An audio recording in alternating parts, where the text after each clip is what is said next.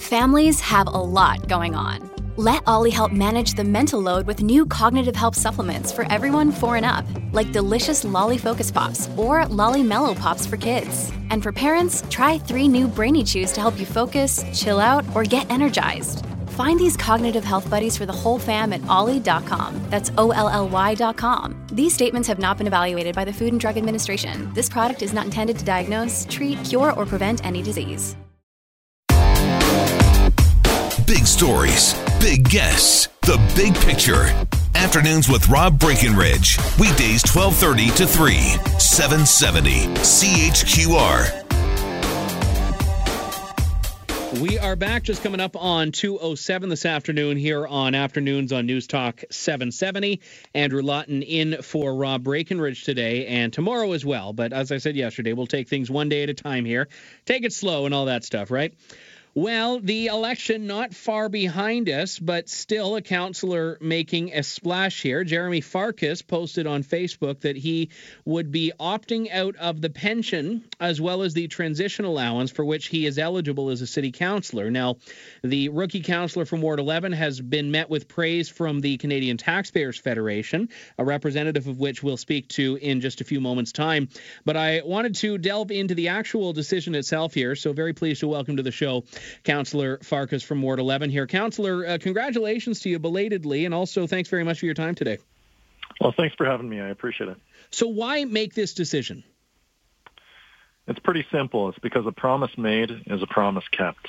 It came up throughout the campaign about the backbreaking taxes that small businesses, families, and seniors were facing. I think as City Council enters major union and budget uh, talks just later this month to close a nearly 200 million operating shortfall, we need to make clear that nothing should be off the table to reduce costs. So I made this decision after consulting my partner and family. And to be clear, it involves the pension, but also the transition allowance that's awarded to counselors after they've lost or they've chosen to retire. Part of it is because I was elected so early in my life as one of the youngest counselors in a generation. Over the course of the payout, city taxpayers would have to contribute more than $5 for every dollar that I put in. I think the CTF estimated the cost of this decision, if I were to serve for 12 years, would be about $1.1 million. So, in doing this, that is obviously a significant cause over the lifespan of your pension or what would have been your pension. In the day to day, though, this is not a huge dent in the budget. Is this more symbolic than practical? Well, I think every situation is different, and I just felt that uh, this was to be the, the best decision to make in the meantime. I think, though, to be clear, I think providing retirement uh, retirement benefits is reasonable. I, I believe, though, that public sector compensation should be competitive with the private sector, but not substantially higher or lower. So, is this going to be your first and last statement on pension, or would you like to, as councillor, move to scale back pension for all of your colleagues who are going to be receiving theirs? So right now, I want to consult my constituents. Basically, the question is sort of twofold. Uh, there's two schools of thought. The, the first is that it says that, say, counselors, politicians, they should have an influence over the, their pay, that they should be proposing reforms either for or against. The other school of thought says that this should be de- decided fully independently. It should be an off, uh, sort of arm's length uh, citizen committee who studies this and comes back with recommendations. For me, I'm undecided on that. I want to hear from my residents in Ward 11 to give me a little bit of direction. Do they want to see me propose changes that I think would be more reasonable, or do they want me to stay silent on the matter and let it be reviewed independently? I have an open mind to that. I know you're still going to be for the next little while figuring out exactly what comes along with this job, what perks and what benefits and all that stuff. But is there an avenue that you would like to pursue scaling back other of these things as you really learn what they are? I mean, if we look at that famous uh, video from Toronto City Councilor Rob Ford at the time from a few yeah. years back, he was sitting at that table and he was cutting up all of these membership cards that he was getting as a councilor. Is something like that something you feel needs to be advanced in Calgary? Well, a big piece is, a, is salaries, wages, benefits, and overtime. Over the past uh, recent years, it's gone from about 35% of our operating budget to about 50%. I have a lot of concerns about the uh, solvency of these defined benefit uh, pension funds. We we have an unfunded liability that's putting future taxpayers on the hook, and if we want to tackle that uh, increase in our property tax bills, we're going to have to look at that component. And I, am not saying that, that we torch the place. And I think, though, that we need to be a little bit more methodical. We need to make sure that future enrollments uh, better reflect what uh, city taxpayers can afford, as well as uh, offer something that, that would be fair. I think for politicians, if I were to speculate, I think a one-to-one to a max of, say, uh, 5 to 7% of your income is pretty standard as far as RSP contributions in the private sector. Is your goal to basically say no to any expenditure that comes across your desk?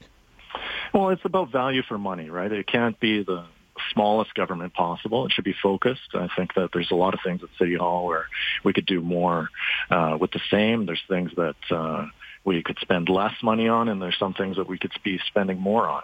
And to our uh, it's a great advantage. Uh, later this uh, month, we're going to have that opportunity in the 2018 budget to really comb through that over the course of a week to go line by line.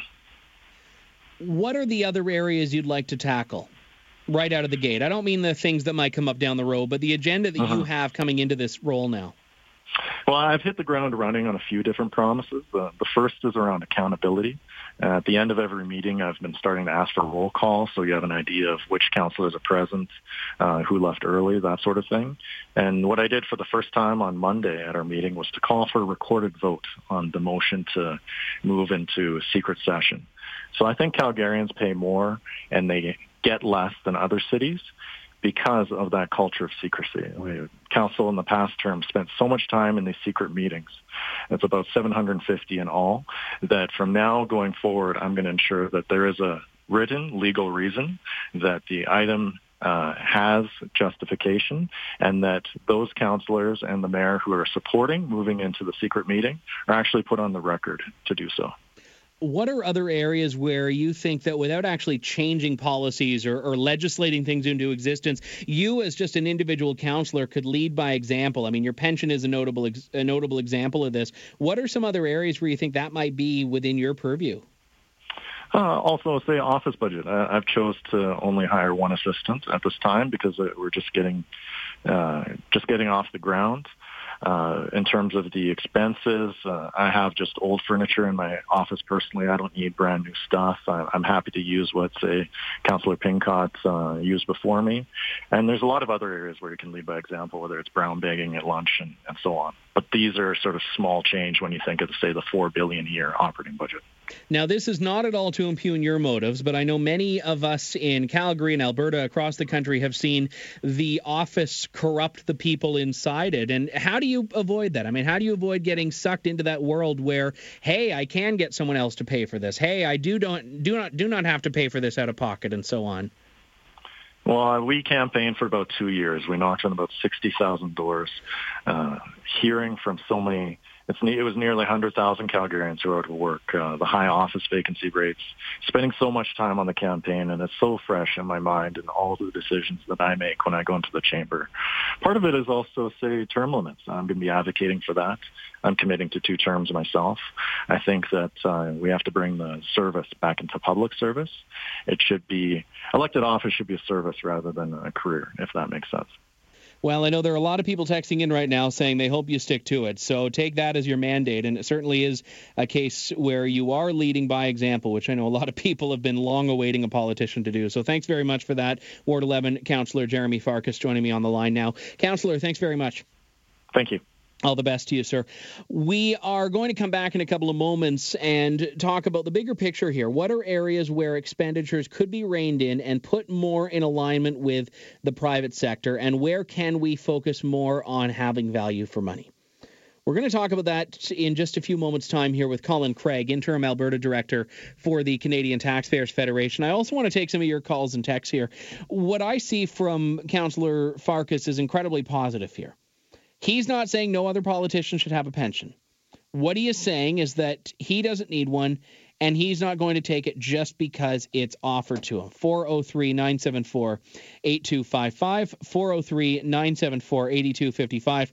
And I would also add along that vein there People need to hold any politician who makes a promise like this to account. Don't let the corrupting influence of power play a role. And it sounds like he's aware of that and doing his best to make sure that this is the line he sticks to. And I'm very glad uh, someone is texting in right now saying this is just a stunt. Well, a stunt or not, he's doing something good. If someone cuts my taxes by 20% and they do it as a publicity stunt, I don't care. My taxes are still getting cut. I think that's a pretty overwhelmingly positive thing. 403 974 8255. This is Andrew Lawton in for Rob here on Afternoons on News Talk 770. Afternoons with Rob Breckenridge, starting at 1230 on News Talk 770 Calgary.